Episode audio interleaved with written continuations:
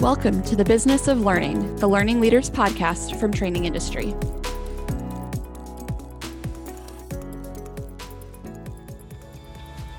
Business is moving faster than ever before, and organizations are looking for agile processes and solutions to keep pace. Training Industry's Agile for HR and L&D certification will help you transform both learning and development and HR practices by creating adaptive and proactive systems of change that withstand even the most disruptive shifts in how we work and learn. Set yourself and your entire organization apart in the market by becoming an Agile certified professional. To learn more about the program, check out the notes for this episode. Where will Agile take you? Hi, and welcome back to the Business of Learning. I'm Sarah Gallo, a senior editor at Training Industry, here with my co host, Michelle Eggleston Schwartz, editorial director. Welcome. This episode of the Business of Learning is brought to us by Training Industry's Agile HR and L&D certificate program. Today, we're discussing a topic that is relevant to learning leaders, business leaders, and really anyone who has ever been tasked with navigating change we're talking about agility and specifically how learning and development can help companies remain agile so they can succeed no matter what roadblocks come their way. We have Marjorie Van Roon, a certified professional in training management and senior manager of learning and development at Best Buy Canada, here with us to help us learn more. Marjorie, welcome to the podcast. Thank you so much for having me. Yes, welcome, Marjorie. To get started, um, if you could, could you just define agile learning for us? Sure. Uh, when I think of agile learning, I think it's basically any approach that your team takes that really focuses on, on speed, on flexibility, on collaboration, wherever you can get those efficiencies to get your training out quickly and in time for the needs of the business. Perfect. Now that we're all on the same page in terms of what agile learning is, I'd love for us to dig in to the why here. Marjorie, why is it so important that learning leaders are able to adapt their their training programs as those business needs shift? I think it's super important that a learning and development team stays strategically aligned with the business. And we're here for the business, and we need to be seen as supporting the business. And uh, if we don't do that, we could actually become irrelevant where we're training things that don't necessarily align with the business. So I think it's really important that as the business shifts, that the learning and development team shifts along with it.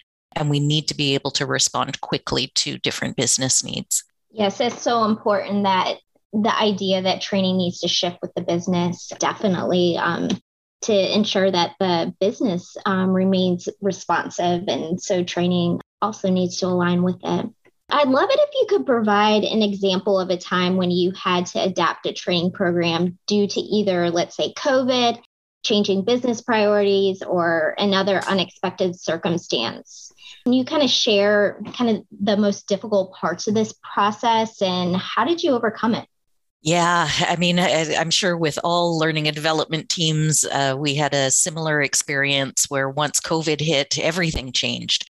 And uh, initially, we wanted to make sure that our team was really focusing on the safety aspects of COVID. So, where we had the whole team developing other training, we kind of had to bring them all together to collaborate and and create training around COVID safety. So, around masks, hygiene, you know and then that even led to other things around dealing with discrimination dealing with you know all kinds of uh, other things as well that were coming up as covid progressed. So again our learning team had to quickly uh, respond to any of these uh, business needs. We definitely had it found it hard at first because we were all suddenly working from home uh, where we weren't doing that before and we had to collaborate in a way that we hadn't had done before as well and work really closely with any of the stakeholders to get our training content out very quickly. We found it really hard at first but right but we found our niche and uh, we found ways to do job aids followed by an e-module followed by video so we did things iteratively to um, to try and help the business immediately, and then came up with our our kind of flashier resources once we got the initial needs met. so we uh, you know at times we were creating content in real time with our subject matter experts while we were we had our uh, course authoring tools up on the screen with the stakeholders and the subject matter experts and just creating the training live because this stuff had to get out really quickly another example i could share is with our our leadership program so we actually used the fact that we're going virtual as a way to improve the program that we hadn't done before. We found ways to be able to deliver the program uh, virtually. But because of the virtual space, we were able to do a few things that we hadn't tried before, like with discussion groups and being able to spread out the training. So, the nice thing with the travel restrictions is it saved our company a lot of money, as I'm sure a, a lot of other companies found as well. But it also made it so that we didn't have people coming in for their leadership training for a three day boot camp and then uh, going away and forgetting a lot of what they've learned by us being able to do it virtually we were actually able to spread out the training and really get better adoption of our our leadership principles that we were trying to teach out and um, able to use things like discussion groups and cohorts and things in a way that we hadn't done before yeah, that's great. I love what you mentioned about really having to adapt that leadership development program. I think a lot of leaders had to develop new skills during the pandemic. I mean, it's definitely not something you learn in business school, that's for sure. Do you have any tips on how other organizations can really build adaptive leaders in their companies? I think it's really staying connected with the business needs, like we talked about earlier if they if the business needs something quickly we need to find ways to get it done for them quickly sometimes within learning and development departments our internal processes get in the way of us being agile and it doesn't sometimes we don't have time for a formal needs analysis. That's fine. Who can you partner with to figure out what the needs are for this upcoming training and what's the key things that they need to, to walk away from? So it's it's really being able to flex and be agile with your own processes so that you can be more responsive to the business. Yeah, that's some great advice. Thanks for sharing. I'm sure many of our listeners are in the same boat for a lot of the challenges you talked about. So it's great to hear those strategies. Marjorie, do you have any other advice for our listeners out there who are struggling to develop and deliver um, adaptive training across their organization and how they can really get started? So, I, I, think with uh, learning and development teams, that strategy pieces is so important. Again, it's that strategic alignment, being able to prioritize with uh, what the business needs and what your projects are, being able to iterate and be okay with maybe a, a product going out that's maybe not 100% the way that you want it, but maybe it's 80% there, and then you can iterate and make it better. And then getting the team to collaborate in ways that you haven't done before uh, so that you can really get effective training uh, from your best players with their different skills and have them all collaborate together.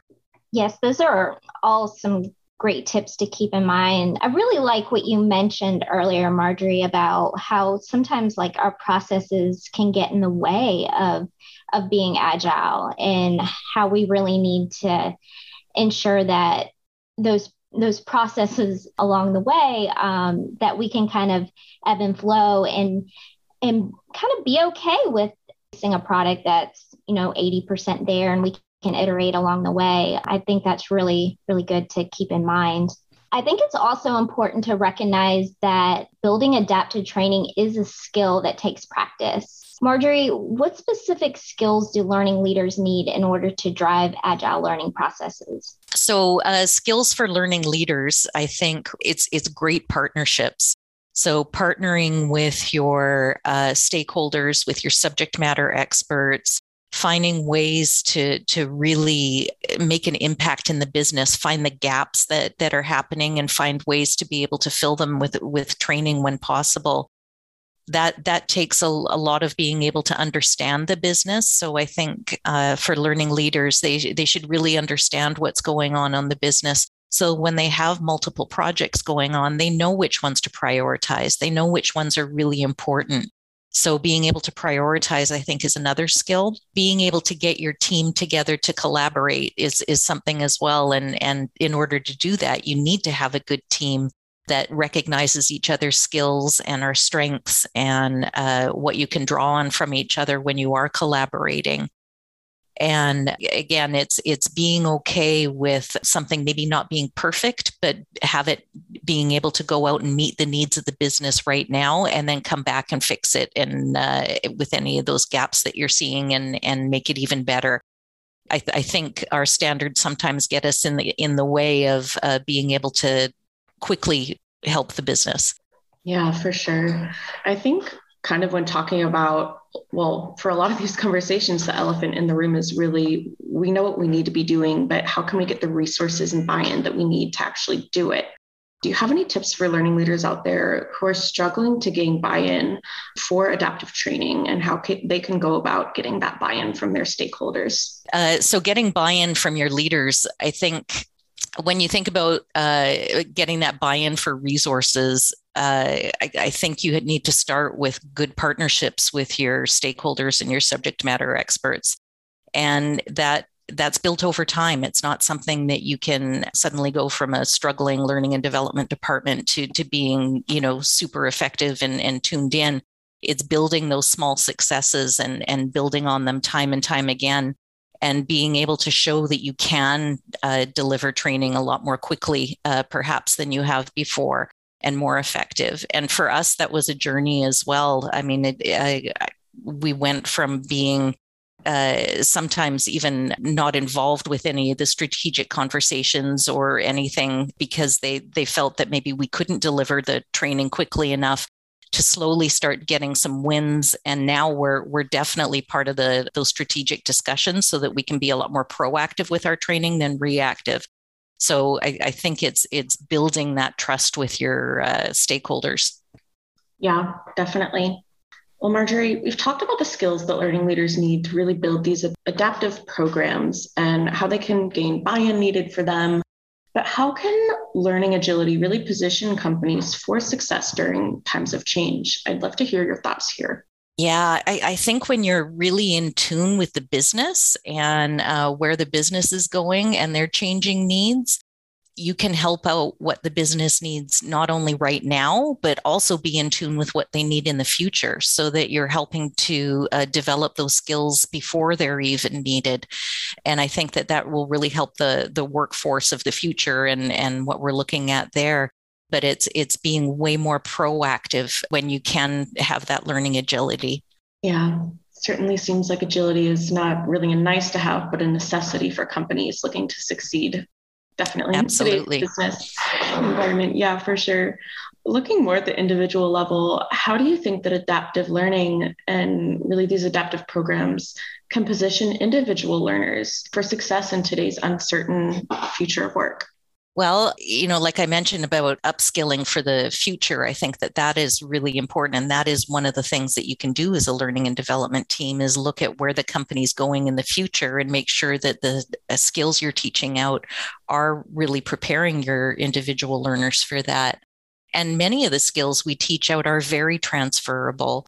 Uh, when you're talking about, you know, either diversity training, emotional intelligence, even the COVID safety, these skills are going to benefit a learner wherever their career takes them whether it's within the business here or a business elsewhere. So I, I think there's there's a lot we can do.